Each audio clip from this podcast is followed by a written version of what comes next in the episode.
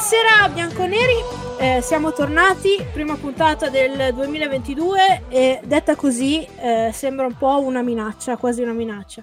Comunque, ehm, volevo iniziare questa live in modo un po' speciale eh, con un sottofondo musicale di quella che è diventata una delle colonne sonore di questa stagione per le Women, ovvero la, can- la bellissima canzone Country Road, di cui tra l'altro Mick eh, si è innamorato e ha fatto i complimenti nella nostra chat alle ragazze eh, per eh, la cultura musicale. E, ehm, mh, canzone che ha invaso la sala stampa post eh, Juve Servette dell'Allianz e che c'era anche ehm, sabato messa a palla negli spogliatoi per festeggiare allo stirpe di Frosinone la conquista della terza Supercoppa. Lo ascolteranno chi poi eh, sarà offline e quindi seguirà poi, sentirà poi la registrazione che la potrete sentire eh, sotto. Questa sera eh, quindi daremo ampio spazio eh, a questo trionfo ripercorrendo questa quattro giorni di Supercoppa, tre partite tiratissime, eh, che hanno visto poi alla fine trionfare le bianconere e ehm, forse sono state tre partite non bellissime dal punto di vista tecnico, ma sotto il profilo emozionale eh, hanno, ci hanno dato da, da, parlare e ci hanno fatto un po' tirare le, le coronarie, un po', un po' tremare le coronarie. Ehm, quindi, quindi, vado a presentarvi ovviamente i miei compagni di avventura odierni, ovvero il mio solito, la mia solita spalla ormai, Roberto Loforte di Fuori Rosa TV. Buonasera Roberto. Ciao, buonasera a tutti e buon anno. Buon anno assolutamente. E poi abbiamo piacere di avere ospite eh, Andrea Lapegna. Ciao Andrea. Ciao Roberta, buonasera a tutti e grazie dell'invito. Allora, prima saluto anche eh, Max e Matteo Bleve eh, che trovate anche nella chat eh, bianca. Eh, Matteo è un laureato magistrale in scienze motorie e, ehm, e, Max invece è un esperto per quanto riguarda eh, le decisioni arbitrali, il regolamento del calcio e, e poi ci faremo anche spiegare perché il Milan ha protestato e eh, se aveva torto o ragione, quindi ne approfitteremo di, di questa sua ehm, presenza. Eh, ne approfitto prima di iniziare per dire due parole perché come avrete notato la nostra chat ha cambiato nome, eh, non siamo più sotto il profilo di Ateralbus, eh, ma sotto il profilo di Uccellino, quantomeno temporaneamente affiliati alla chat bianca, eh, appunto la chat dell'Uccellino bianca di Antonio, Antonio Corso. Poi eh, più avanti, se ci sarà un, un, progetto, si partirà con un progetto, con una nuova redazione, eh, saremo poi al 100% tutto per tutto eh, collegati eh, con, eh, con, loro. Comunque facciamo tutti parte di una grande redazione. Eh, vi consiglio inoltre, ne approfitto eh, per andare a chi non l'ha ancora fatto colpevolmente di andare a ascoltare la. Mh, mm, il podcast eh, di martedì dove trovate un bellissimo intervento eh, del dottor Saccia sul, per quanto riguarda il, il ginocchio, la rottura dei legamenti, ehm, che tra l'altro ci riguarda anche piuttosto da vicino, eh, visto che quest'anno eh, ne sono saltati due in questa stagione per quanto riguarda le women, a Sara Cagliazzo e, pul- e purtroppo eh, prima di Natale, nell'ultima partita prima di Natale, a Cecilia Salvai e una delle altre ragazze, Linda Sembrant, eh, sta proprio tornando dalla rottura eh, dei legamenti di, di, maggio. Quindi sicuramente un appuntamento, una, un podcast da non, da non perdere. Allora, visto che ci sono tanti argomenti, la, scom- la, scaletta come sempre è molto ricca, partiamo subito e partiamo con le nostre super women, Roberto, perché abbiamo conquistato la, hanno conquistato la terza Supercoppa e eh, questa volta possiamo dire che non è stata una passeggiata di salute, soprattutto perché la vigilia è stata molto eh, tribolata e tormentata. Eh, le ragazze e Montemuro mi hanno colpito moltissimo perché potevano attaccarsi a moltissimi alibi eh, quello più grande, quello che riguardava il Covid, eh, sostanzialmente in difesa ehm, non c'era un, una titolare perché eh, Irinen a destra non era titolare, Nilden è recuperata all'ultimo, anche lei ehm, recuperata dopo che fino a qualche giorno prima era positiva, ancora positiva al Covid, Pedersen che è dovuta scendere dal centrocampo in mezzo alla difesa a giocare centrale insieme a Lenzini che forse è, è l'unica ormai titolare che, eh, che, pot- che po- abbiamo, abbiamo, visto nella, appunto la, nella partita contro, eh, contro, il Sassuolo. Comunque il mantra di quei giorni eh, della vigilia di, di, questa partita è stato non ci sono alibi, noi siamo allo Juventus, noi dobbiamo eh, fare di tutto per eh, vincere e poi portare a casa il trofeo in, in finale. E quindi da questo punto di vista ehm, è stata una partita, come dicevo anche prima, non bellissima, eh, ma che comunque la Juve ha provato a fare, è stata forse un po' meno pericolosa del solito, ma il, il grande timore, ovvero quello di soffrire molto in difesa, avendo una, una difesa molto rabbecciata, eh, non, è, non, è, stato fortissimo. No? Non, abbiamo offerto, non abbiamo sofferto tanto. Il gol, poi tutto sommato, l'abbiamo anche regalato noi.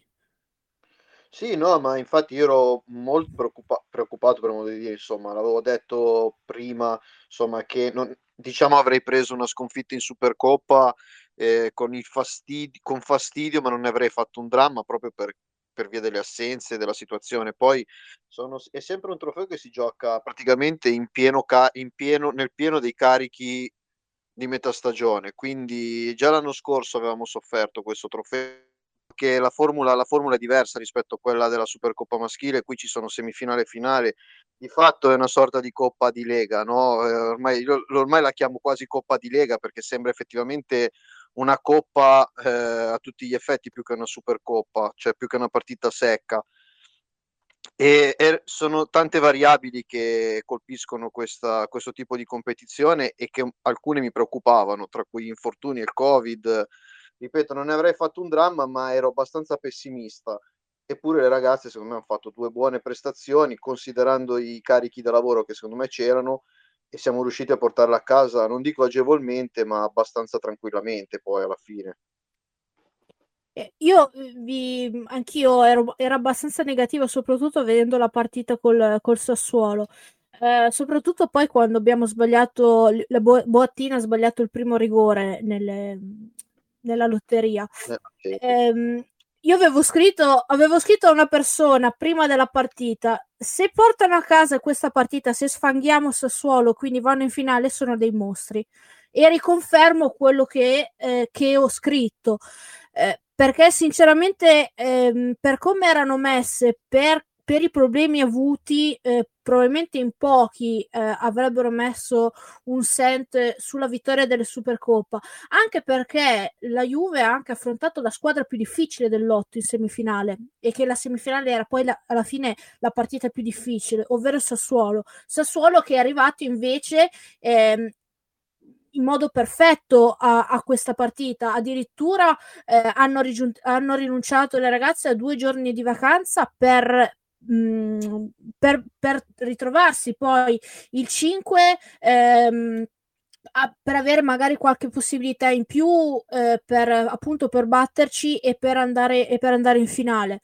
E quindi tutto sommato e per quello che, per quello che è stato eh, la Juve forse ehm, ha sì pareggiato la partita nei 90 minuti e ha passato con i rigori però anche un pareggio in quelle condizioni eh, secondo me non è stato così scontato. No, no, assolutamente, anzi, ripeto, le, i pronostici erano tutti dalla parte del Sassuolo, secondo me, in questa partita. E, è una partita che da, infonde ancora più fiducia nelle ragazze perché vincere questo tipo di competizione così molto eh, ca- basata anche sulla casualità, sulla, sulla, ehm, non, come posso dire, sulla forma fisica del momento, perché poi alla fine sono tutte partite secche, sono due partite secche, quindi diciamo che vale un po' tutto. E, eppure abbiamo visto una Juve padrona, secondo me, delle due partite, dimostrando superiorità e meritando assolutamente, a mio modo di vedere, la, la conquista di questo trofeo, nonostante le tante assenze che potevano veramente pesare tanto, tanto, tanto.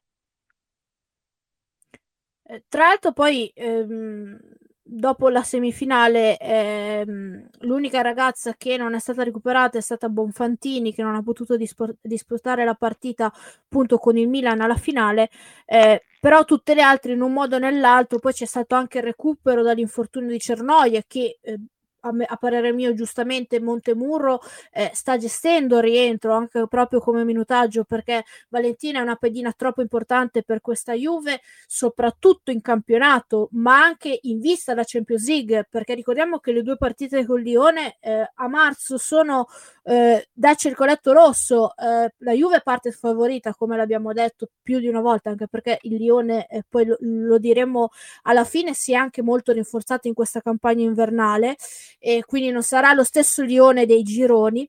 Eh, ma comunque sono partite in cui la Juve, anche per la posizione che è in campionato, può anche permettersi di, eh, di vivere come se fossero due finali. Quindi il focus è, è, quasi come le, se le partite di campionato, correggimi Roberto, siano anche un avvicinamento a quella doppia partita eh, che tutti stiamo aspettando.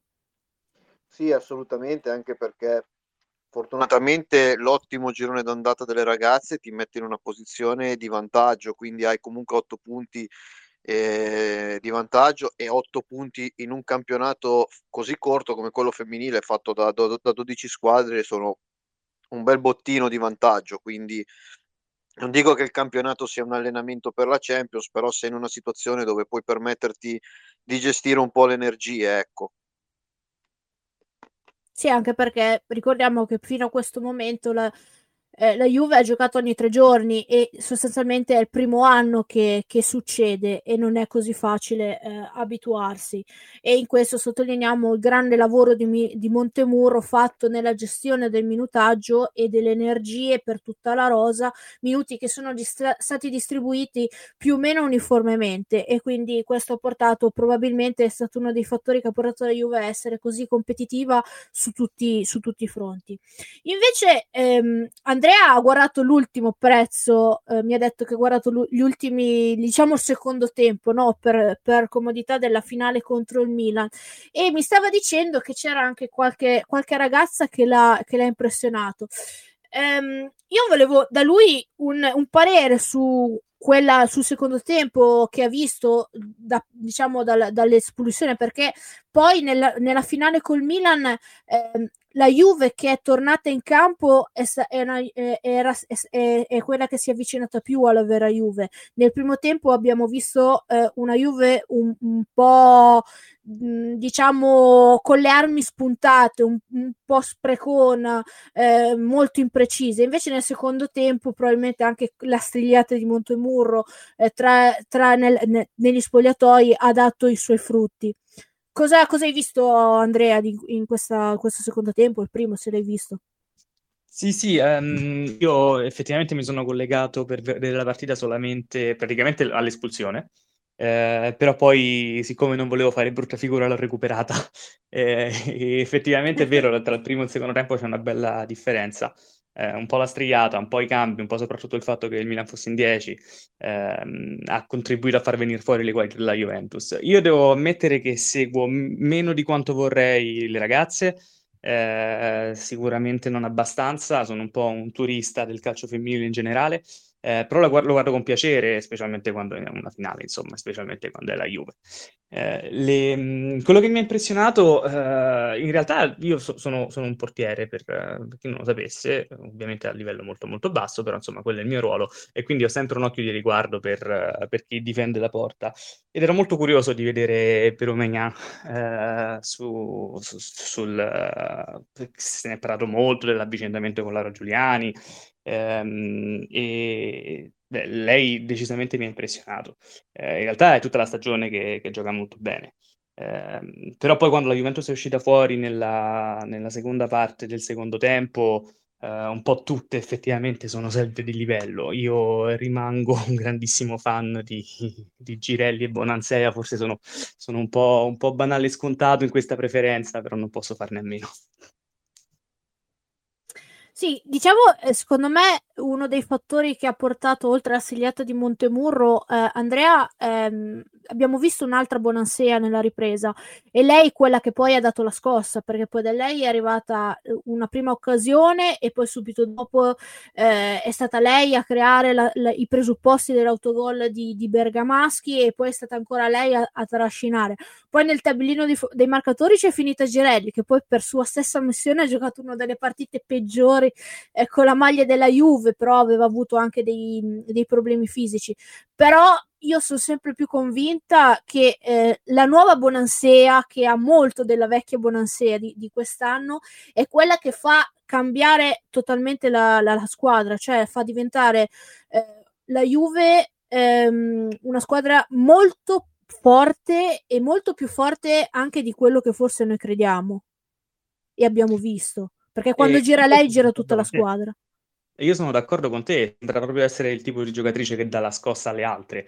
Eh, per quanto effettivamente non sia costante, per quanto anche l'anno scorso si era molto parlato di Bonansea eh, di un eventuale calo, eh, insomma, eh, io ho visto al di là del, dell'azione che ha provocato l'autogol, quella conduzione bellissima, vedo una, una, giocatrice in grado di spaccare letteralmente in due le difese avversarie. Eh, poi è vero che magari manca di costanza sia all'interno dei 90 minuti che all'interno della stagione intera ma rimane una delle nostre punte di diamante. E, e si è visto, si è visto, con, si, è, si è visto nella seconda parte della partita contro il Milan in finale, ma si vede anche banalmente ogni volta che si accende in campo. E su, sul fatto che Girelli stessa abbia ammesso che non è stata, anzi, sarà la sua peggior partita con la, con la Juventus, non l'avevo sentita, ma questo è perché Cristiana ci ha abituati a livelli molto molto alti e lo sa. Sì, no, tra l'altro, eh, come dicevamo anche una delle ultime volte, Cristiana ci sta sorprendendo eh, più, mm, più, mm, con i mesi che passano, perché almeno io personalmente pensavo fino a un anno fa circa eh, che fosse una giocatrice eh, grandiosa per il campionato italiano, ma che a livello internazionale a eh, alti livelli non potesse dare il suo contributo proprio per delle, mm, diciamo, eh, dei limiti fisici soprattutto.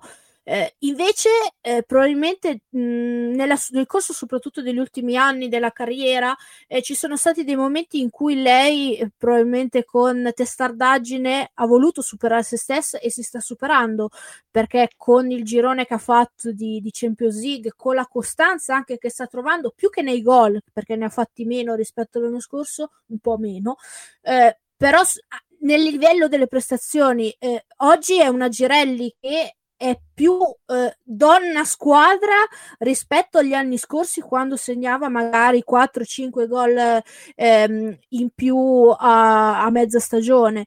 Quindi è, una, è, una, è, una, è, l'attaccante che in questo momento serve alla Juve, soprattutto vedendo anche eh, chi ci gioca intorno, eh, perché è, mm, è, quello che un po' manca a Stascova. Se Stascova riuscirà a rubare que- le caratteristiche di Girelli nel difendere il pallone, nel, nel far girare la squadra, nel, nell'imbucare eh, le proprie compagne, avremo trovato il 9 eh, che ci invidierà tutta, tutta, Europa. Non so, Roberto, cosa, cosa ne pensi? Forse proprio Andrea vorrebbe rubare quello da Cristiana.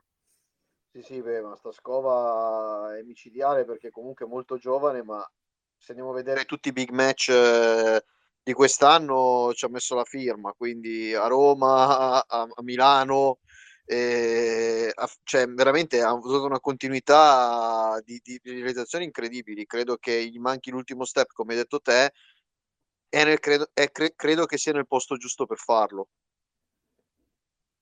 Sì, ah, e più che altro ha anche una, mh, davanti una bella maestra da cui imparare. Sì, sì, sì. Stavamo parlando uh, delle singole, no? Abbiamo parlato quindi di Girelli, di Bonansea. Andrea ha iniziato a parlare di, di Pero Magnan e visto appunto che lui è un portiere, volevo chiedergli, ehm, secondo lui, qual è la caratteristica che l'ha impressionato di più di, di, di questo portiere che eh, in pochissimi mesi non ha fatto rimpiangere, anzi ci ha fatto fare il salto di qualità in porta eh, al posto di Giuliani. E hai detto bene tu, eh, perché se ne era parlato tanto io, avevo cominciato il mio intervento di prima parlando subito di lei, poi mi sono fermato perché ho detto no, vabbè, non posso cominciare subito così, se no attacco una trella e sto dieci minuti a parlare di lei e basta. Eh, invece mi hai fatto la domanda precisa, quindi a domanda precisa si risponde. Eh, a me la cosa che, che, colpisce di più di lei è l'esplosività, la reattività, è un, è un portiere eh, atleticamente debordante ehm, ed è una cosa che a me piace moltissimo.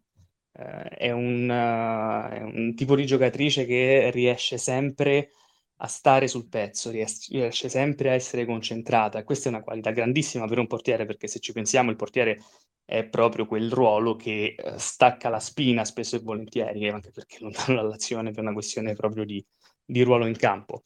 Lei invece eh, c'è una cosa che ho notato nelle, nelle, partite con la Juve, io non la conoscevo prima eh, ed ero anche molto titubante sul cambio in porta con Laura Giuliani, alla quale peraltro ero anche abbastanza affezionato. Eh, però è vero, come dici tu, non la sta facendo per niente rimpiangere.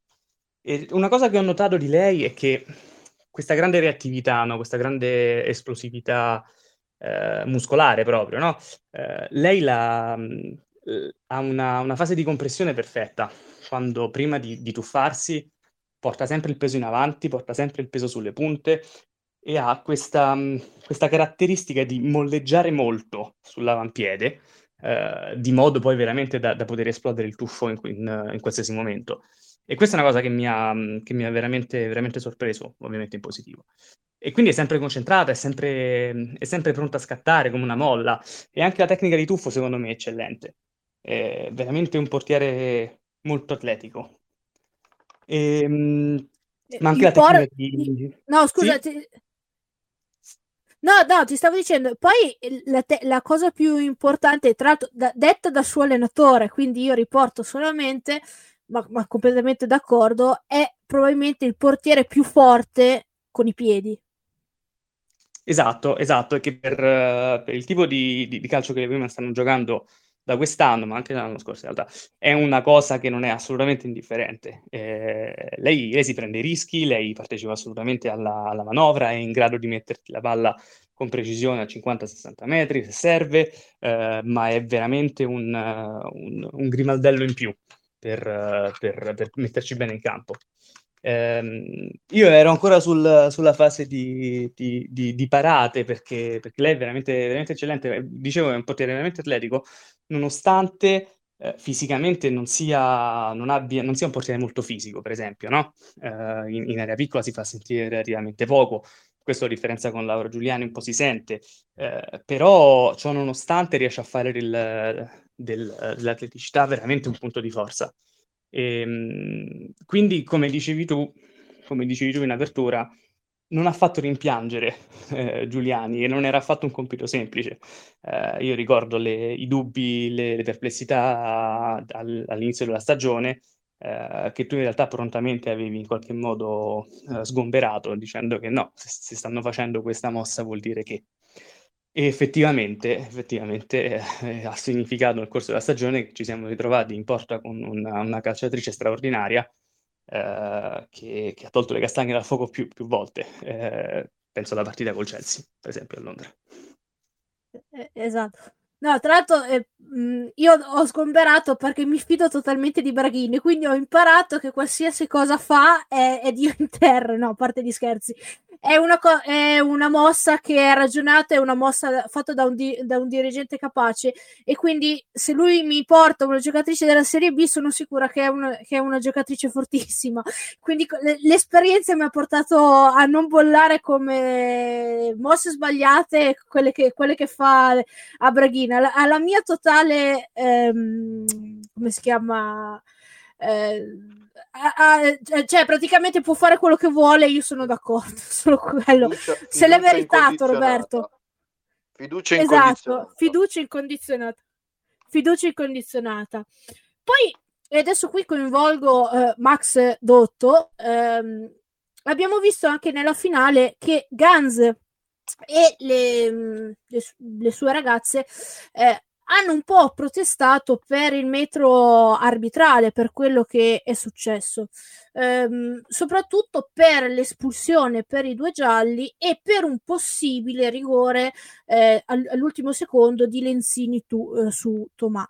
Mi piacerebbe, visto che ce l'abbiamo eh, qua che ci ascolta eh, e visto che mh, ci ha detto che ha analizzato, ha visto gli, gli episodi, un suo parere eh, di, di, di, quello che è successo e se eh, il Milan ha, aveva da protestare, è giusto protestare, oppure ha fatto, come si suol dire, una figura magra. Tanto buonasera a tutti. Eh, mi verrebbe da dirti che non è mai giusto protestare, ma sarei un po' banale da arbitro, obiettivamente. Allora, io degli episodi che hai citato ho visto la, il secondo giallo per l'espulsione e dopo il presunto eh, fallo da rigore pre, al novantesimo, era, anzi forse era anche scaduto il tempo. Eh, 95, allora, sì. Eh, ok, eh, allora in quel caso lì, allora nel caso della munizione, eh, la, la Ferrari Caputi era mh, posizionata bene, ha visto eh, lo scarico sul calciatore, sulla calciatrice, scusate, sono abituato ad altro, eh, al, lungo la, la, linea laterale, eh, la quale a mio avviso, per quello che sono riuscito a vedere, ha appoggiato il piede d'appoggio, è stata colpita ad altezza del, ehm, del tendine d'Achille dalla, dall'avversaria nel momento in cui aveva il peso tutto sulla gamba. In questo caso il colpo avviene senza nessun tipo di uh, ammortizzazione, anche perché avviene da dietro. Quindi l'intensità del colpo fatto con, uno, con lo scarpino, uh, diciamo che non può essere relegato a uh, semplice intervento negligente, ma parliamo di imprudenza. Perché imprudenza? Perché effettivamente può avere eh, qualche ripercussione più pesante del, del semplice fallo. Eh, non c'è nulla legato alla promettente azione d'attacco, quindi siamo distanti dalla porta, la calciatrice a spalle alla porta, non c'è, c'è la difesa, eh, mi sembra sufficientemente schierata, non c'è nulla legato a quello, è proprio una questione di imprudenza.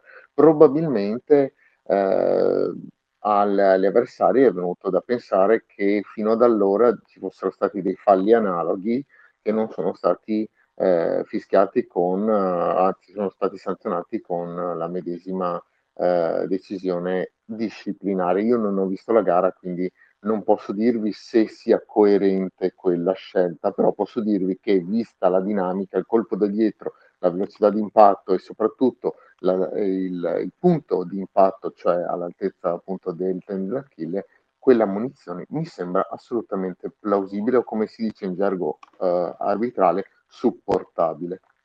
Per quanto riguarda il contatto in area di rigore, eh, qualcuno ha protestato perché eh, dopo un primo intervento dell'attaccante che eh, mette il braccio sinistro davanti alla, a, al difensore, eh, sembra quasi che il difensore stesso poi tenti di non farla passare e eh, ruzzolino a terra entrambi. In quel caso non è un confronto paritetico tra due calciatrici che si aiutano con le braccia, cosa che il regolamento non permette, ma è tollerato quando è paritetico. Cioè, vediamo spesso no? quando diciamo eh, che in area di rigore, soprattutto sui calci d'angolo o sui, sui cross dalla tre quarti, ci sono un sacco di sbrazzate. Eh, sono tollerate nel momento in cui sono paritetiche. Due si contendono, si tirano le braccia, giocano a calcio, il, calcio è un gioco di contatto e si lascia correre. In questo caso qual è il, l'elemento di punibilità? Il fatto che eh, l'attaccante, che mi pare fosse anche leggermente più alto del, del difensore, eh, passa il braccio sopra la spalla dell'attaccante, e scusate, del difensore e eh, la trattiene. La trattiene in modo tale da farle perdere il passo, tant'è vero che eh, vediamo che il, il, corpo del difensore si sposta a sinistra e il pallone va a destra. Ma questo non è perché ha sbagliato il passo lei, semplicemente perché è stata trattenuta. Lei tende ad allargare il braccio destro per non far passare eh, la, l'attaccante. In quel caso, se ci fosse stato una sorta di aggancio tra le braccia, si sarebbe anche potuto lasciare correre, ma in questo caso passare sopra la spalla e spingere in quel modo all'indietro, cioè per far perdere completamente il passo, è eh, l'elemento di punibilità, tant'è vero che la Ferreri Caputi ha fischiato, in quel caso normalmente non si lascia correre, anche perché può essere un indizio che non si è visto bene, ma in questo caso eh, è stata presente e io mi, mi, sento tranquillamente di dire che proprio per questa dinamica sia supportabile il fallo eh, dell'attaccante. Scusate, non sono molto sintetico quando parlo, ma vorrei essere preciso quanto riesco. Ho finito. No, è stato fantastico. Io, ad esempio, ho imparato, non so tu, Roberto, ma ho imparato tantissimo eh, in questo momento su cose che magari noi non, non, non guardiamo no? quando guardiamo gli episodi. Eh, guard- e quindi mi, me l'ha fatto anche vedere, mi ha fatto vedere questi due episodi da angolazioni diverse, diciamo, diciamo così, e è stato, è stato chiarissimo. Um, a me è sembrato che lei ha arbitrato benissimo, eh, soprattutto anche considerando che eh, il Milan poi, soprattutto da dopo l'espulsione, ma anche prima, eh, ha messo moltissima pressione sull'arbitro, sulla terna arbitrale. C'era proprio la sensazione eh, che fossero, che avessero subito più torti e che l- l'arbitro eh, eh, stava favorendo la Juve. Ammetto che quando ho fischiato mi, mh, mm, ho perso tutto il sangue in corpo, penso anche tu Roberto, perché eh. pensavo che avesse fischiato il rigore. E invece poi è, è stata bravissima. No, ma dico la verità, io ad occhio nudo non mi sembrava rigore, cioè onestamente non ho avuto particolari, cioè, poi è chiaro che bisogna vedere sempre cosa vede l'arbitro, cosa riesce a vedere, perché poi eh, ovviamente eh, l'occhio televisivo inganna rispetto all'occhio del campo, però onestamente a me sembrava abbastanza decisa a non darlo subito, non ho, non ho avuto molti dubbi che potesse dare il rigore, poi quando ho rivisto l'immagine eh, ho visto proprio che Tomà ha legato il braccio, ha tenuto proprio il braccio di Lenzini, se l'è proprio trascinata giù, quindi sinceramente cioè, non credo proprio, cioè, proprio dire che quello fosse rigore netto, diciamo che ci vuole un po' di coraggio, ecco. Molto. Comunque, vabbè, abbiamo, abbiamo anche mh, messo in chiaro, chiarito queste situazioni arbitrali che poi eh, abbiamo visto hanno, hanno, portato a un mh, mezzo strascico, cambiamo così, ehm, a un post su, su Instagram di, di, di, Tocceri che non è stato molto, molto simpatico e che eh, secondo me è anche abbastanza grave perché arriva da eh, una, una tesserata e andare a insinuare appunto eh, in modo abbastanza diretto che la partita era stata rubata, perché quello era il senso, no Roberto? Mi è sembrato anche abbastanza, abbastanza grave. Eh, se volete ve lo leggo, eh, lei scrive può, puoi metterci tutto l'entusiasmo e il cuore che vuoi, ma purtroppo c'è sempre chi può compromettere una partita bella equilibrata come è stata quella di ieri. La partita non era per niente scontata, ma lo è diventata dal momento in cui le avversarie sono state più di quelle che dovrebbero, avrebbero dovuto essere.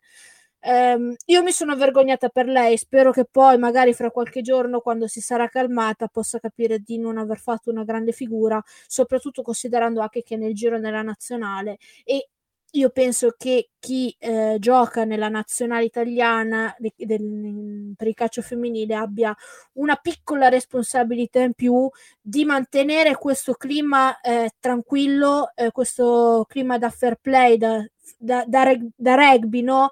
Eh, rispetto a quello che succede ai Far West, che succede nel, nel calcio maschile. Sì, assolutamente. Ripeto, gli atteggiamenti post partita e durante la partita sono stati davvero pessimi. Pessimi perché non, non siamo abituati a vedere certe scene nel femminile. E tu hai citato Linda Tuceri, ma io ti cito anche il labiale che purtroppo è stato, è stato visto abbastanza net, nettamente di, di Piemonte, che si è messa a gridare in poche parole, possono vincere solo così queste cose a me infastidiscono molto, soprattutto nel femminile, perché è un ambiente che di solito era molto poco tossico da queste cose. E come mi ha colpito moltissimo la reazione di Codina sull'espulsione, che francamente, a prescindere che uno possa avere dubbio o meno, il fallo c'era oggettivamente la, la, la, sclerata di Codina sull'uscita è stata veramente allucinante. Pensavo che a un certo punto avevo il dubbio che l'avesse espulsa direttamente, ho, dovuto, ho voluto rivedere l'immagine perché pensavo che avesse dato rosso diretto e lei si fosse arrabbiata per quello, ma a me il giallo sembrava veramente nettissimo, pulito, chiaro. Quindi boh. Sì, no, io su Codina un po' posso capirla perché magari proprio per il momento della partita, per tutto quello che stava succedendo e più il fatto di aver lasciato, dispiaciuta per aver lasciato le compagne in 10 piuttosto che eh, arrabbiata così per, per, l'espulsione, anche perché proprio era la furia del, del momento. Eh, su Tuccieri era passato sicuramente delle ore dopo la partita, quindi non possiamo più parlare di reazione caldo, di post a caldo, e, ehm, ma più di un, un post eh, diciamo ragionato e quindi secondo me è molto, è molto più grave. E spero che almeno o almeno una tirata di orecchi Bertolini la possa fare, gliela possa fare perché eh, come, come, dicevo prima, il calcio femminile, eh, questi atteggiamenti nel calcio fe- femminile non appartengono. E, ehm, e cerchiamo nel nostro piccolo e gli, e gli addetti ai lavori devono cercare di eh, allontanarli il più possibile, eh, quantomeno ritardare, ritardare nel, nel tempo la loro venuta, anche perché siamo consapevoli tutti noi che seguiamo il calcio femminile da tempo, che eh, prima o poi eh, qualcosa verrà a contaminare questa isola eh, felice, eh, soprattutto anche perché dall'altro lato della bilancia ci sarà magari una maggiore po- popolarità, quindi uno scotto che pagheremo. Speriamo di farlo il più tardi, il più tardi possibile. Allora, abbiamo mh, quindi parlato delle due partite, ce n'è stata poi anche una terza, eh, che è quella molto bella tra Milan e Roma. Eh, e sostanzialmente la, questa Final Four, eh, che è un format che è stato confermato dopo quello dell'anno scorso, che è stato fatto eh, per ovviare al fatto che la Coppa Italia non era stata portata a termine, è stato visto come un format che, che funziona, eh, divertente, una bella vetrina per, per il calcio femminile. Volevo una vostra opinione, prima, mm, magari prima di Andrea e poi di, di Roberto. Ehm, cosa ne pensate appunto di questo, di questo format di, di, cui vi leggo il dato che ha comunicato eh, la federazione, ci sono stati ascolti record per la 7 perché ci sono stati oltre 350.000 eh, spettatori medi più quelli che hanno seguito la partita o su Milan Channel o su JTV. Quindi tutto, tutto sommato un buonissimo numero di spettatori, anche vista l'ora, considerando che era un sabato, ehm, è stato un bello, un bello spot. Ma sai Roberta, io credo che alla fine quando si pensano formati del genere, eh, il riscontro più immediato è proprio quello dei numeri, no? Eh, sarebbe bello avere dei riscontri nel tempo per vedere effettivamente quanto cresce o non cresce l'interesse sia per il calcio femminile che per questo format. Eh, a me il format non è dispiaciuto perché penso che il, lo scopo principale fosse quello di creare attenzione ed interesse e in questo c'è sicuramente riuscito, anche solo banalmente con il sottoscritto, visto che non guardo il calcio femminile così spesso come vorrei, eh, però effettivamente la finale me, me, la sono messa in calendario e me, me la sono messa a guardare e proprio sulla 7. Eh, peraltro questo facilita enormemente la, la, la, visione e la fruizione a chi eh, lo fa solamente come come passatempo, per curiosità, chi non è abbonato a JTV o a Milan Channel, eh, ed è sicuramente qualcosa che eh, dà una mano allo sport a farsi conoscere. Quindi, secondo me, tirando le somme, è stato, è stato positivo. Eh, è stato positivo, secondo me, anche per quanto visto in campo alla fine, eh, perché l'hai detto in apertura, la Juve, pur non brillando, era chiaramente la compagine migliore l'ha meritata. Eh, ciò nonostante, eh, siccome con due partite, con avversari di qualità, ehm, tutto può succedere. E, e, questo contribuisce anche un po' di più all'interesse. Eh, d'altra parte, insomma, l'abbiamo visto con, col maschile, mettere una partita così in, infrasettimanale eh, che non azzeccava molto col momento della stagione, di contro non so quanta attenzione abbia catalizzato. Eh, quindi per quanto mi riguarda, pollice in su. Roberto? Allora, io faccio due valutazioni ben separate. Allora, c'è la valutazione dello spettatore neutrale e, e comunque quello magari eh, meno quello diciamo più... Il turista, come l'ha definito turista. Andrea. Sì, il turista che è la stessa visione che ha l'organizzazione, quindi la Lega Calcio, che deve essere l'organizzazione che è, è basato tutto sui numeri. La, la Supercoppa ha avuto una marea di visualizzazioni tra le due semifinali e la finale, è stata vi- vista da tanti, è stato un successo. E a seguito poi del successo dell'anno scorso, perché anche la Final Four di Chiavari fu, servi- fu seguita tantissimo l'anno scorso, e è una cosa spettacolare che avvicina la gente a vedere questo, que- diciamo, que- non solo questo torneo, ma proprio il calcio femminile in generale, e quindi attira. Quindi sicuramente su questo piano qua è una, una- una cosa stravincente. Tra l'altro la Juve ha giocato le due partite nel- allo stadio Benito Stirpe di, di Frosinone, che è uno dei pochi stadi di proprietà eh, d'Italia ed è anche molto bello. Personalmente io... Tra la l'altro, Roberto, ti fermo un attimo. eh, comunque ci sono stati anche tanti spettatori, soprattutto alla finale, praticamente la tribuna era tutta piena, per i limiti sì. appunto imposti comunque, però c'era tantissima gente anche allo Io- stadio. Tra l'altro c'è stata anche la- l'iniziativa, a mio mi- modo di vedere, è passato un po' troppo sotto traccia, ma che uno che aveva, cioè che poteva, po- le, le persone potevano vaccinarsi lì direttamente allo stadio perché c'era l'hub vaccinale eh, appena fuori. Questa secondo me è stata una buona iniziativa per pubblicizzare i vaccini e per pubblicizzare l'evento. È stato un po' preso un po', come posso dire, è, stata un è passato un po' troppo sotto traccia, però secondo me questa non era una brutta È un cosa. passant. Esatto, esatto. Secondo me invece è stata una cosa molto positiva per il movimento proprio, cioè un bello spot è stato.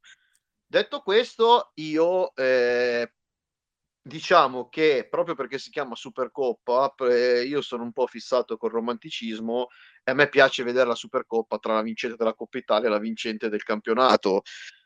Mm, sicuramente da, da tifoso dico, eh, non da, da neutrale, sicuramente preferisco più un format del genere. Diciamo che secondo me in questo momento i tifosi della Roma sono d'accordo con me eh, per questa cosa, visto come è andata la loro Sì. Four. Però ecco, Sì. diciamo che Ma- è così, ecco, diciamo, mi piace, però per come la vedo io la Supercoppa preferisco sempre la partita secca. Però da organizzatore mi rendo conto che questo è un successo incredibile rispetto alla partita secca, ecco. A me piacerebbe vederla anche nel maschile, anche perché in Spagna lo fanno ormai da qualche anno, quindi eh, secondo me può essere anche una cosa interessante il maschile. Io l'unica cosa che cambierei di questo formato sono proprio le date, Eh, visto che, sarebbe, che sono le prime partite dell'anno, almeno per come sono state calendarizzate, io le metterei proprio come ultime partite a dicembre, prima della sosta, proprio perché le squadre che ci, che ci arrivano, che poi partecipano, eh, sono, non dico al massimo, ma quantomeno ehm, sono, non arrivano da un periodo di inattivi- inattività di carichi di lavoro, quindi potenzialmente potrebbe essere anche più spettacolare. E, e quindi magari mettendo le- mh, una gara, spostando una gara di campionato eh, proprio alla Befana o, io- o giù di lì quella- quel weekend. Io sono un po' su questa cosa sono un pochino più malizioso e ve- siccome secondo me la Juve è talmente più forte delle altre, non vorrei che questo format giocato a gennaio sia anche per questo motivo, quindi di sperare di vedere partite più equilibrate. Vabbè, però eh, siamo due su due, quindi diciamo che non, fu- che non funziona tanto se fosse così, no, vabbè, a parte, a parte gli scherzi. Eh, comunque, eh, diciamo che eh, le ragazze hanno iniziato alla grande questa stagione, questo inizio di 2022 che si, ci aspettiamo che sia trionfale. Eh, diciamo che quantomeno eh, la non nor- normalità, perché non è normalità, ma comunque sarebbe bello poter festeggiare per la prima volta la, la tripletta dei trofei italiani, quindi fare 3 su 3, eh, Supercoppa, Scudetto e Coppa Italia. Una messa in bacheca, il secondo eh, siamo nel loading, però eh, siamo a buon punto. La Coppa Italia inizierà a fare sul serio eh, da, da, fine gennaio. Tra l'altro, l'accoppiamento con l'Inter ci porta anche a una doppia sfida eh, nuovamente con, con, Rita Guarino, molto interessante e anche la più bella delle, dell'intero quadro del, mm, del tabellone di, di, Coppa Italia. E quindi vedremo strada facendo. Però d'ora in avanti le ragazze potranno giocare. Montemurro potrà mettere, allenare la squadra durante tutta la settimana perché fino poi a, a fine marzo, quando tornerà la Champions, si giocherà solo eh, durante i weekend. Quindi ci sarà magari anche mh, tempo e modo di vedere qualcosa di nuovo da parte del, dell'allenatore della Juve. Potrà aggiungere magari qualcosa che non abbiamo visto nella prima parte ehm, di, di stagione volevo prima di eh, cambiare eh, un attimo argomento, dire due parole sul torneo che è stato di Milan, Roma e Sassuolo, così poi chiudiamo eh, l- il discorso della, della Supercoppa di questa eh, Final Four. Eh, mi sono colpevolmente dimenticata di sottolineare una prestazione, ehm, Andrea dimmi se poi sei d'accordo anche tu, fantastica che ha dimostrato la crescita di una ragazza che eh, tra l'altro anche noi ho messo un sondaggio eh, sul, in chat, è state, eh, l'abbiamo eletta come la MVP della finale. Sto parlando ovviamente di Martina Lenzini eh, che gara dopo gara praticamente si è presa letteralmente la Juve e ormai è diventata una calciatrice eh, internazionale. Ragionevamo, ehm, stavamo parlando, stavamo scrivendo gli altri giorni che Beati Montemurro e Beata Bertolini eh, che praticamente possono contare su un batteria di, di centrali secondo me tra, eh, tra le migliori d'Europa eh, singolarmente e collettivamente penso che sia la migliore d'Europa e forse anche del mondo, perché non penso che ci siano altre, mh, altre formazioni, altre nazionali che possono disporre di centrali come Gama, Linari, ehm, Salvai e Lenzini. E io su Lenzini sono assolutamente d'accordo. Ho visto una giocatrice matura, smaliziata, spavalda, con, uh, con quella consapevolezza uh, buona, con quella che ti, ti, fa stare in campo con personalità, eh, non, ha, non, ha, sbagliato veramente niente, è stata, stata sontuosa in alcuni interventi, eh, anche all'ultimo secondo, visto che ne stavamo parlando prima, eh, quindi sì, assolutamente sì. Roby, pensierino su Martina ci vuole. Ma guarda, intanto ti dico che è una delle vittorie di Braghin questa, del progetto Juve, cioè il fatto tra le altre, tra le tante. Tra le tante, perché è una giocatrice che va a fare esperienza fuori per poi tornare. Quando noi parliamo del progetto Women vincente, dobbiamo, non dobbiamo dimenticare quante giocatrici stanno facendo esperienze in giro per l'Italia e, e potrebbero tornare pronte poi a Torino. E Lenzini è stata la prima di fatto a fare questo, questo, questo ritorno dai prestiti e è cresciuta tantissimo, è cresciuta tantissimo. Ricordiamo che lei non è principalmente una centrale di difesa, ma lei principalmente è un terzino destro che però eh, si è adattata benissimo a giocare centrale. È veramente una giocatrice che è cresciuta tantissimo e sta meritando tutto quello che, che sta ottenendo. E fa impressione perché allo stadio ero convinto di sentire Salvai. Io sono andato a vedere Juve Servette per chi non lo, sap- non lo sapesse.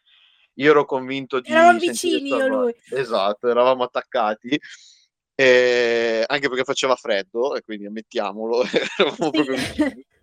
E io mi aspettavo di trovare Salvai a dirigere la difesa, invece ho, sentito proprio che le, le, indicazioni da dietro le dava Lenzini e questa è impressionante pensando che comunque lei gioca con due mostre sacre del, del calcio femminile italiano come Gamma e Salvai eppure lei che comanda la difesa. Quindi è una giocatrice che è cresciuta veramente in maniera esponenziale. Io aggiungo solo per concludere classe 99 eh, quindi esatto. eh, non ha neanche ancora eh, 23 anni e con questo chiudo vostro onore su Martina Lenzini, ma tanto ne parleremo, anche perché eh, sperando di avere Sembrant e, e Gamma in perfetta forma per le partite contro Lione, io mi aspetto una mossa alla Wolfsburg di, di, di Montemurro con lei terzino destro per cercare di chiudere questa difesa e cercare di fermare eh, i mostri che sono eh, che, che, giocano per, per, la squadra di Aola. Comunque, fine, eh, dicevo quindi ehm, un pensiero su quelle che sono state le nostre avversarie, quindi il torneo di Milan, Roma e Sassuolo. Eh, secondo me la squadra che ne esce più delusa è sicuramente la Roma, perché affrontava un Milan orfano, eh, vabbè, di Bocchette che era già da un po' e eh, soprattutto di Giacinti e eh, Milan che sì si è compattato con l'arrivo anche poi di Piemonte e di Guagni ma eh, Roma che poi una volta fatto l'1-2 soprattutto quarto, nell'ultimo quarto d'ora con un Milan totalmente sulle ginocchia non è riuscita neanche a costruire un'azione degna di nota per trovare il, il 2-2 mentre il Sassuolo eh, penso che sia la squadra che ehm, era, era diciamo la, la, la, la, squadra che avrei tifato se, se, fossimo andate fuori ai rigori e quindi la, finale fosse stata Sassuolo-Milan eh, perché è una squadra eh, che Piovani ormai conosce come le sue tasche e è allenata in modo incredibile proprio da questo, da questo allenatore. E mh, probabilmente se non ci fosse stato la Juve il trofeo sarebbe andato proprio, proprio a Reggio Emilia voi cosa, cosa ne pensate del torneo delle, di, appunto di Milan, Roma e Sassuolo? Eh, io sono d'accordo con te, Roberta. Eh, la grande delusa è effettivamente la Roma. Eh, il Sassuolo l'ho visto, l'ho visto, molto bene, effettivamente. Ehm, una, una, squadra ben allenata, una squadra consapevole che sapeva bene cosa fare in campo, che ovviamente ha messo in difficoltà una squadra come la Juve che per valori tecnici eh, ha una caratura sicuramente superiore. Eh, il Milan rimane un'ottima squadra, eh, rimane un'ottima squadra con tante individualità molto interessanti. Penso che ne stessimo parlando in diretta durante, durante la finale o subito dopo. Eh, ci sono veramente delle giocatrici giovani e brave, ehm, però, però manca ancora qualcosa per poter fare il salto di qualità. Eh, non so, non so voi cosa ne pensate, visto che seguite sicuramente la Serie A femminile più di me. Eh, io la Roma l'ero andata a vedere prima della pandemia perché lo stadio dove gioca la Roma femminile è accanto a casa dei miei genitori a Roma eh, e, e già da allora stava mettendo le basi, poi stava mettendo le basi per quello che stiamo vedendo adesso io la, la Roma la, è la sensazione di un anno che la squadra lì, lì pronta per diventare a tutti gli effetti l'anti-Juve, per, per diventare quello che il PSG è per il Leone, per intenderci, ma che gli manca sempre il centesimo per fare l'euro. Eh, perde punti in modo assurdo, eh, poi vabbè, quest'anno è stata anche molto, molto sfortunata perché penso che sia la formazione con più casi di Covid. Addirittura eh, oggi è uscita la notizia che si sono positivizzate altre tre giocatrici, tra cui Sofia che l'ha fatto eh, neanche un mese fa, eh, il Covid, quindi per, la, per eh, in, un, in, un, mese eh, se, è, positiva, è stata positiva due volte. E, ehm, e comunque è una, è una squadra che ha un allenatore bravo perché Spugni è bravo, ma comunque mh, ha sempre la sensazione di mancare qualcosa. Poi, tra l'altro, adesso ha perso anche Swabi, quindi avrà anche dei problemi eh, a livello difensivo. Roby? Allora, io voglio fare un attimo, faccio un po' la voce fuori dal coro in questo caso, nel senso che sicuramente la Roma è una, deluse, è una, delle deluse, la Roma, però io credo che Juventus e Roma, da quello che ho notato, se, mi, mi ha dato la sensazione che abbiano fatto una preparazione molto pesante per stare in forma più avanti e quindi credo, credo che la grande delusa principalmente sia Sassuolo perché Sassuolo è vero, è giovane, forte, però è secondo in classifica. È uscito malissimo dalla Coppa Italia perché è stato eliminato da una squadra di Serie B, cioè dal Como, e secondo me loro puntavano tantissimo dalla, sulla Supercoppa per poter provare a portare a casa un trofeo che sapevano di avere la possibilità di portare a casa. Hanno interrotto le ferie prima, hanno fatto una preparazione eh, proprio per arrivare in forma eh, giusta per questa semifinale e secondo me ne esce un po' male il Sassuolo perché secondo me loro lo sapevano che faranno molta fatica ad arrivare seconde, anche se hanno la possibilità di farlo, ma io vedo ad esempio la Roma favorita per il secondo posto, se non addirittura l'Inter, e loro secondo ripeto, è una mia impressione, ma davano veramente, hanno fatto veramente la partita della vita in semifinale per provare a portare a casa il trofeo e portare a casa un trofeo col femminile. Sapevano di potercela fare e ce l'hanno messa tutta e hanno trovato la Juve, questo è vero, però secondo me la, la, la più sconfitta di tutte di questa Supercoppa è il Sassuolo. In, interessante come, come, valutazione, sì, in effetti quella che aveva meno da perdere, però penso siamo tutti d'accordo, è stato il Milan, eh, che ha sorpreso poi la Roma in semifinale e ha, ha quasi sorpreso anche la Juve in, in, finale. Probabilmente ha fatto gol troppo presto. Mm. Doveva, eh, il gol all'ultimo minuto lo, Esatto, ha fatto un po' incazzare delle iene eh, che avevano un po' la, la, la maglia bianconera e si è visto poi nel secondo tempo.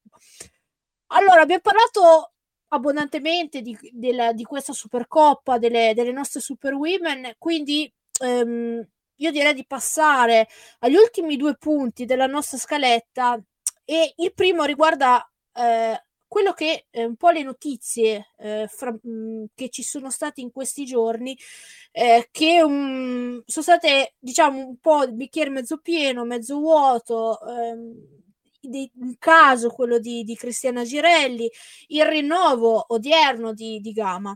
Eh, diciamo che la notizia più bella eh, è stato il ritorno in gruppo, quantomeno l- dell'allenamento di Linda Sembrant. Considerato che Cecilia Salvai, come detto, eh, purtroppo dovrà stare fuori per il resto della stagione per la rottura del legamento crociato anteriore, eh, è stato un po' un passaggio di consegne quasi tra, tra Cecilia e, e Linda. Eh, Linda che ovviamente non vede l'ora di, di, ritornare in campo, di ritornare al centro, al centro della difesa e sarà eh, un, una pedina fondamentale eh, anche perché la Juve ha scelto di non sostituire eh, numericamente eh, con un difensore centrale puro Cecilia Salvai, ma di richiamare Vanessa Panzeri che eh, è un po' un jolly perché può giocare sia ehm, in fascia, quindi terzino destro sinistro e anche in caso di bisogno eh, giocare come centrale difensiva. Poi ricordiamo che c'è sempre anche Irinen che più volte ha ricoperto quella, quella posizione. E, ehm, e poi passiamo secondo me al caso eh, mh, un po' delle, del, delle ultime 24 ore che a qualcuno ha fatto storcere il naso, a, qualcuno un po' ha deluso eh, venendo, venendo, proprio a sapere eh, che eh, sto parlando ovviamente del caso di Cristiana di Girelli che eh, solo ehm, questi giorni eh, per, per, poter continuare a giocare ha, ha scelto eh, di iniziare il suo ciclo vaccinale e quindi eh, ha lasciato forse alcuni delusi alcuni e si è scatenato anche nella nostra eh, chat una discussione eh, su, su quello che su questo che è successo.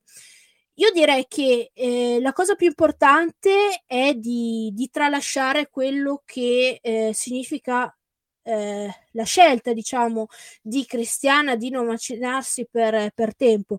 Una scelta libera, eh, perché lo Stato fino a quel momento per, per poter giocare e adesso con, con, l'obbligo per poter andare anche negli hotel, per viaggiare, eh, per entrare anche nel campo, per allenarsi con le squadre, ha dovuto, ehm, ha dovuto appunto eh, dovuto vaccinar- vaccinarsi. Quindi, tralasciando quindi la libertà eh, personale, appunto, a torto ragione, ehm, in questa storia, secondo me, c'è da concentrarsi su eh, una cosa in particolare e che spero sia l'ultima, se non l'ultima, la penultima al massimo, volta in cui eh, nel calcio femminile eh, le, nostre, le, nostre, ragazze, le, le, calciatrici, subiscono un trattamento river- eh, diverso rispetto a quello che succede nei professionisti, nei giocatori di Serie A.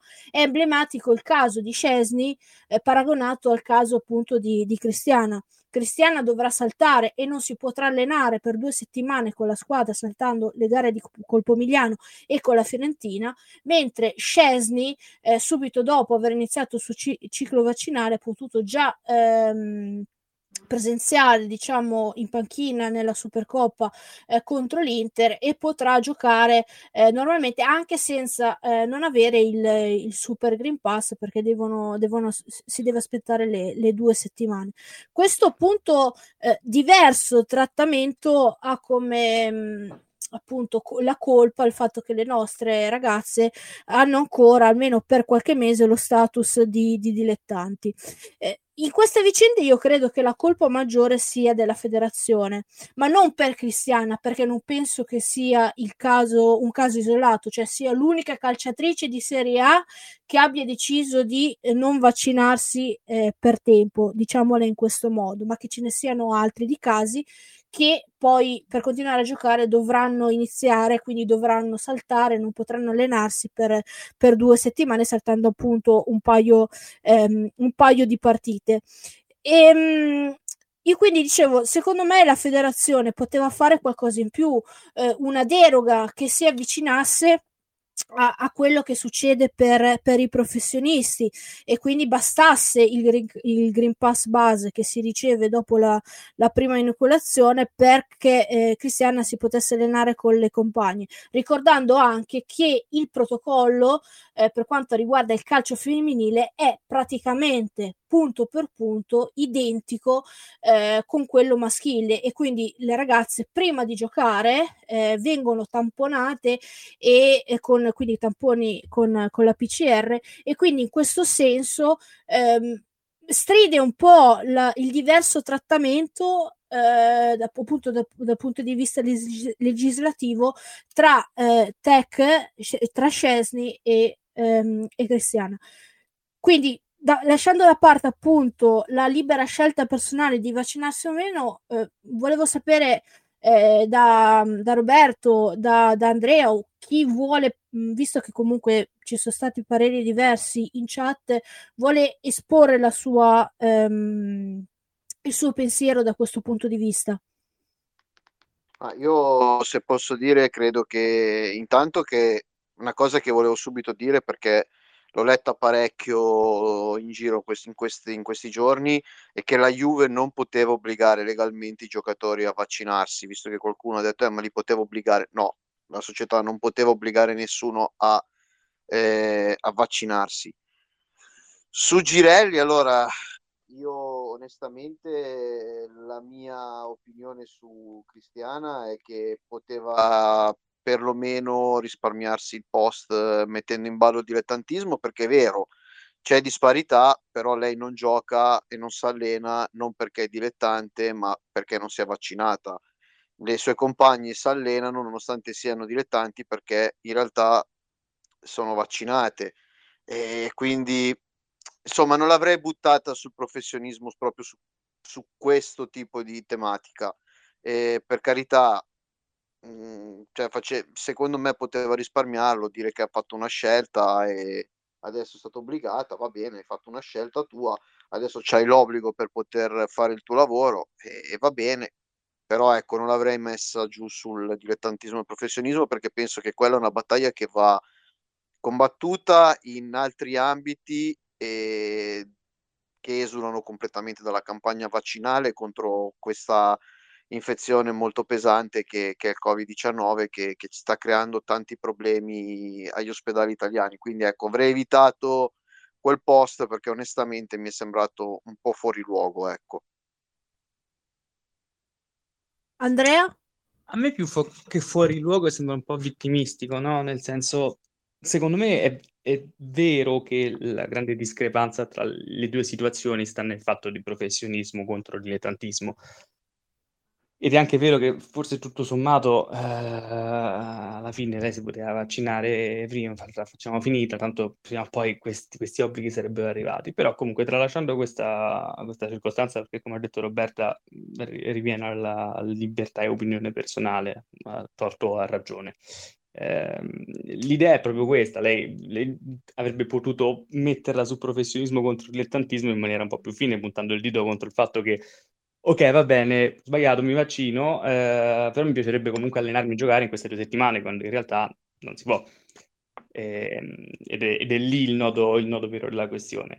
Eh, poi, poi d'altra parte, l'avete detto voi prima, lei non, non sarà certamente l'unica calciatrice che non ha voluto vaccinarsi fino ad, ad ora, eh, ovviamente è una delle più mediatiche sia per la squadra in cui gioca sia per eh, la caratura e il talento, eh, quindi, quindi gioco forza fa, uh, fa, fa, notizia, così come ha fatto notizia quella di Tech d'altra parte.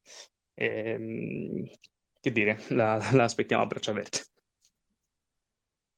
Sì, tra l'altro, eh, guardando, come dicevo poi nella nostra chat, il bicchiere mezzo pieno, sarà una grande, un'ulteriore grande occasione per Andrea Stascova per brillare, perché comunque la Juve non è che ne, non ha eh, le mosse eh, e le giocatrici per, per, sostituire Cristiano. Ha detto che comunque Cristiano è generalmente insostituibile, soprattutto quando è in questo stato, in questo stato di forma.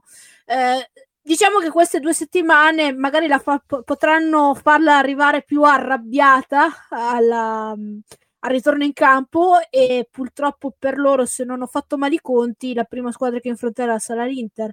E, e quindi proprio calza, calza a pennello Roberto da questo mm-hmm. punto di vista. Sì sì assolutamente. Non, vo- eh, sì, sicuramente non vorremmo essere la squadra di Guarino. Eh, sì sì. Sì, tra l'altro sicuramente non potrà allenarsi con le compagne, ma si allenerà, si allenerà a casa, si allenerà da sola, quindi non è che penso che con i programmi che gli potrà, potranno dare eh, i preparatori atletici Montemurro e Montemurro non si farà trovare impreparata quando potrà riceverà sto benedetto Super Green Pass e potrà, potrà così ritornare in gruppo, allenarsi e, e a giocare. E ehm, poi quindi passando da questo, l'ultima bella notizia di odierna è stata il, l'annuncio del rinnovo fino al 2024 eh, di, di Gama. Eh, diciamo che in questo mese, due mesi, eh, Roberto, ci aspettiamo molti di questi annunci, anche perché le giocatrici che hanno un contratto già per il prossimo anno non sono, non sono tantissime. Eh, c'è Boattin 2023, Caruso 2024, Gama 2024. Eh, non ci hanno mh, fornito ehm, indicazioni per quanto riguarda eh, Lenzini, Peromaniene, quindi gli arrivi di, di, di quest'anno, se c'è una... Mh, diciamo, si hanno fermato più per, più per un anno.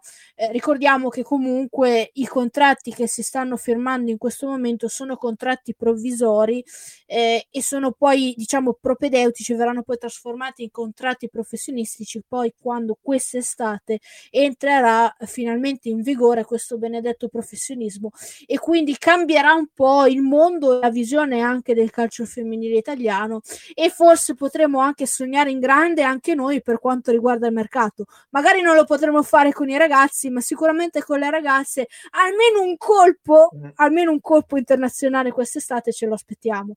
Non sarà Zina Blackstenius perché sta andando all'Arsenal, ehm, però ci, ci, faremo sorprendere da, da Stefano. Sì, assolutamente. Però sì, sì, assolutamente, assolutamente. Allora, anche perché gode di fiducia incondizionata, come abbiamo detto prima. Esatto, può, può, portare, può portare chiunque, anche una capra, per non essere la giocatrice più forte del mondo. Ehm, detto questo, quindi con una battuta, passiamo all'ultimo, diciamo, punto della scaletta che avevo selezionato, perché nel mentre, eh, anche e tra l'altro anche la Juve ha aggiunto perché appunto è arrivata Panzeri mi sono colpevolmente dimenticata di sottolineare anche l'arrivo del, di, di, Camilla Forcinella che eh, prende il posto numericamente di Soggio come terzo portiere in prestito dalla Fiorentina per sei mesi.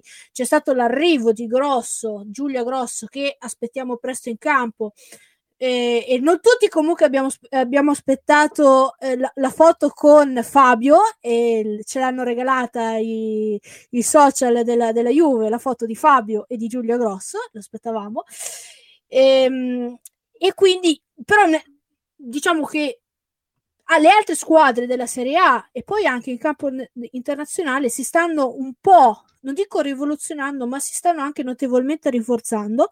Qualcuno magari in parte indebolendo. E ci sono, stiamo assistendo a un mercato invernale, oserei dire, con i botti, eh, con eh, Bochete e Giacinti che sono, hanno firmato per la Fiorentina, Piemonte e Guagni per il Milan, l'abbiamo mh, abbiamo accennato prima, c'è stato poi il Piomigliano e il Napoli che si sono rinforzate, eh, quindi proprio la Serie A sta anche un po' cambiando ehm, un po' fisionomia, anche le forze in campo eh, potrebbero anche cambiare un pochino e quindi sarà curioso proprio rivedere eh, al, al, ritorno in campo delle, delle, squadre con la prima giornata di ritorno tra sabato e, e domenica proprio anche gli effetti dei, dei primi acquisti. Eh, cosa, cosa ne pensi Roberto? Sì, penso che ci sia una crescita esponenziale del, del prodotto calcio femminile italiano ed europeo in generale. E fino a poco tempo fa c'era il calcio femminile più importante, ce l'avevano in Nord America, adesso sinceramente sto vedendo crescere tantissimo quello europeo e quindi questo è un bene per noi, per, per, sia per, come europei ma anche come italiani perché ci può, possiamo usare questo slancio per crescere anche noi come movimento. E, è vero, sono, c'è un mercato coi botti, ma qualche squadra secondo me alla fine sta facendo solo una girandola. Prendo ad esempio il Milan, ha dato via Bocchetti e Giacinti per prendere Piemonte, Piemonte e Guagni. Sinceramente non so dirti se si, è, se si sia rinforzata. E la Roma ha perso Suabi che è quella, quella veramente è una perdita importante. Quindi per ora penso che la Juve è l'unica che si sia rinforzata con l'acquisto di Giulia Grosso perché Camilla Forcinella secondo me è sprecata come terzo portiere, ma sostanzialmente cambia poco perché comunque sia Soju che lei il campo l'avrebbero visto comunque poco, eh, sovrastata dai, dai, due, dai due portieri. Panzeri un ottimo jolly che va a sostituire numericamente Salvai oggettivamente credo che la Juve abbia ancora una spinta in più rispetto alle altre.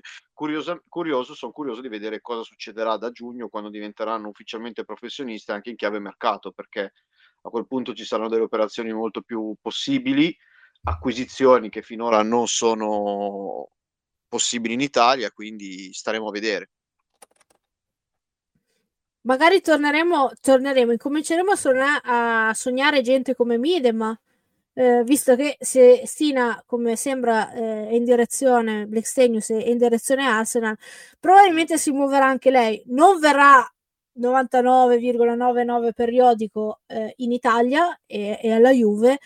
Sembra che se la contendano eh, Barcellona e PSG. Io spero che non vada al Barcellona perché sennò poi la Champions lo facciamo prima dargli il trofeo e, non, e neanche a giocarla perché sono già forti adesso eh, Midema fa 200 gol a stagione giocando con loro.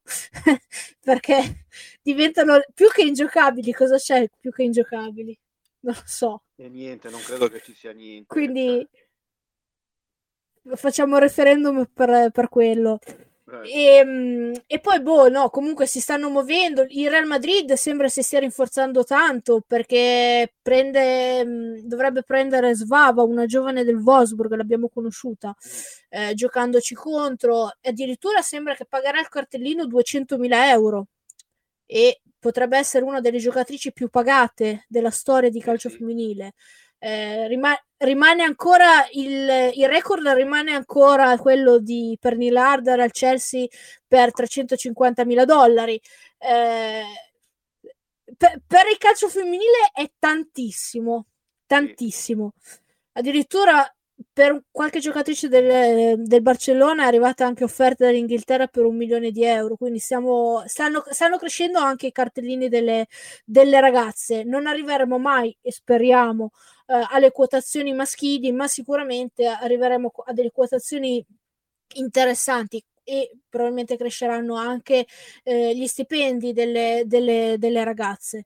Ehm, Detto questo, quindi un mercato che sta anche, vedremo come cambierà, sicuramente la Fiorentina con Giacinti e Buchetti diventa una squadra molto interessante e anche con Arson, ho dimenticato uh, questo acquisto dal, dal, nord Europa, eh, quindi una squadra da prendere con le pinze. Da un certo punto di vista forse è meglio come faremo noi affrontarla subito alla seconda giornata perché più più passano le giornate, più diventerà una squadra ehm, forse anche più difficile da, eh, contro, cui giocarci, contro cui giocarci contro. Comunque vedremo strada facendo, ci pros- si prospetta una seconda parte di stagione in campionato interessante dove noi, Roberto e Andrea, speriamo di viverla eh, con seduti sulla nostra poltrona con la pipa in bocca aspettando solo la giornata giusta per festeggiare il quinto scudetto eh, di fila e vedere scannare le altre, le altre squadre, in particolare penso eh, Roma, Milan, Sassuolo e Inter per l'ultimo posto per la, per la Champions League. Sì, sì, assolutamente. Infatti il sogno è quello, vincerlo comodi e vedere gli altri fare una sorta di Royal Rumble per arrivare secondi per la Champions League, proprio vedere, vedere proprio scannarsi all'ultimo punto gli altri, noi invece comodi a guardare la situazione dall'alto. E chiedo questo ad Andrea, eh, hai visto poco, lo so, delle, della Supercoppa, ma eh, per quel poco che hai visto, eh, secondo te tra le tre squadre, non c'era l'Inter ovviamente, eh, qual è la squadra che ti, che ti è piaciuta di più, che secondo te ha anche più possibilità di arrivare al secondo posto? Eh, detto che Roma e Sassuolo hanno tre punti di vantaggio sulle, sulle milanesi. Io dico, dico Roma, perché mi sembra, come stavi dicendo tu, eh, sta, sta, crescendo molto come società, sta crescendo molto come squadra ehm, e secondo me l'anno giusto che possa inserirsi dietro la Juventus e poi magari sta in futuro contenderle qualcosa, speriamo di no, però l'idea credo che da quelle parti sia proprio questa. Ehm, quindi forse la, la, Roma, anche perché io sono romano, forse la Roma l'ho seguita più delle altre, eh, anche per questo, ti ripeto, cioè lo, lo, stadio è veramente a, un, a una passeggiata nemmeno da, da, casa dei miei genitori, eh, quindi, quindi qualcosa è arrivato e vedendola in campo mi sembra la squadra meglio attrezzata per chiudere al secondo posto. Io metto anche il mio assento sulla Roma, eh, anche se il Sassuolo, o meglio ancora, l'Inter potrebbe essere quella che poi fa le scarpe eh, a tutti. Eh, perché ricordiamoci che in panchina con l'Inter siede, siede Rita Guarino e queste, la squadra praticamente l'ha modellata a sua immagine e somiglianza. Nel girone di ritorno avrà eh, una giocatrice in più praticamente, eh, che è Bonetti, eh, che ormai è pienamente re- eh, recuperata dopo un periodo in cui ha, gio- ha giocato po- poco, quindi ha dovuto riprendere il ritmo partita almeno eh, all'inizio. Quindi ehm, anch'io penso che la Roma sia favorita, ma l'Inter ha una buona possibilità di poter fare le scarpe, le scarpe a tutti. Mentre quella che vedo be- peggio è il Milan e secondo me rischia anche di essere ripresa dalla Fiorentina, che appunto secondo me sarà proprio la mina vagante di, del girone di ritorno. Eh, un tuo non pronostico, ma diciamo quello che pensi, Roby? Io Vicente, invece lo giocherei tra una tra Sassuolo e Inter.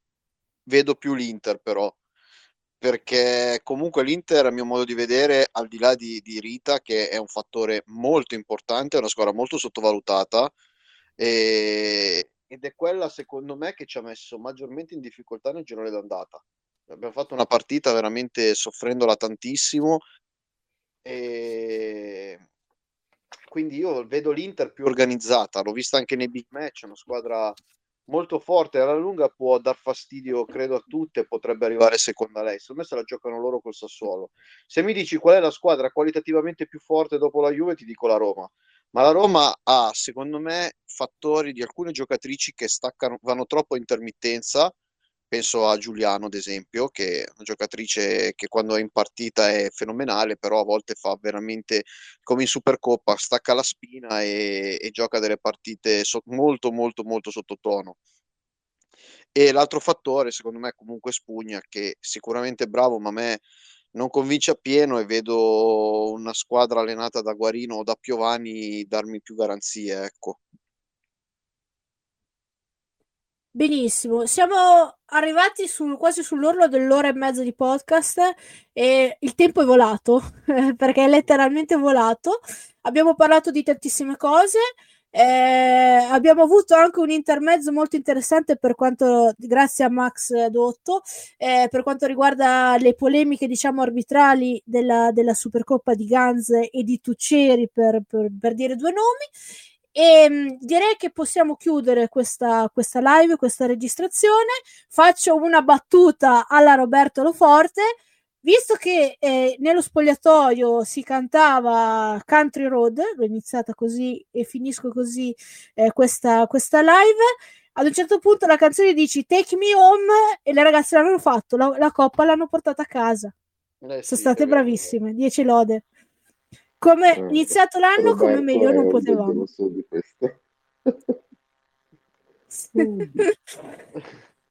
allora visto, saluto dire, volevo, eh... no, volevo aggiungere che visto che c'era Max eh, che è intervenuto è diventato un dotcast Benissimo, questa parte è meglio tagliarla, ragazzi.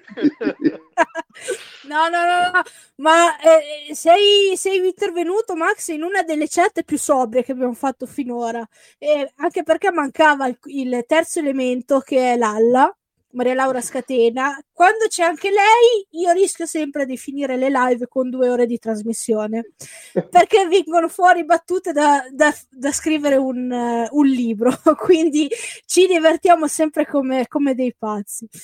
Comunque, eh, siamo arrivati quindi, quindi alla fine. Eh, saluto ovviamente eh, Roberto Loforte, mio solito compagno. Lo ritroveremo fra due settimane perché anche noi facciamo, rallentiamo un po' ehm, i podcast, i, queste chat vocali, visto che adesso le partite saranno una ogni settimana e quindi ce ne sarà, ne faremo una ogni due settimane, quindi non ci saranno, non ci sarà giovedì prossimo, ma ci poi ritroveremo il 27. Buonasera Roberto e grazie di essere intervenuto come al solito. No, grazie a te, grazie a voi e ciao alla prossima. Ringrazio Uh, Andrea La Pegna che ci ha tenuto compagnia e un parere bellissimo, grandissimo su Super Romagnan che ci ha confermato l'impressione anche nostre iniziali da non addetti ai lavori. Grazie mille Roberto, troppo gentile, grazie per la chiamata e buonasera a tutti. E ringrazio ovviamente anche Max Dotto per le de- delucidazioni. È stata un po' una sorpresa questa perché non sapevo che si collegasse. Quindi grati- graditissima, grazie, grazie per essere intervenuto. Sono, sono stato molto curioso e soddisfatto di, di aver ascoltato con, con attenzione tutto quanto. Grazie, quindi io vi saluto e ringrazio chi ci ha ascoltato in live, in diretta. Eh, e ringrazio anche chi poi ci ascolterà offline. Eh, buonanotte a tutti, ci, ve- ci ritroviamo fra due settimane. Forza Juve!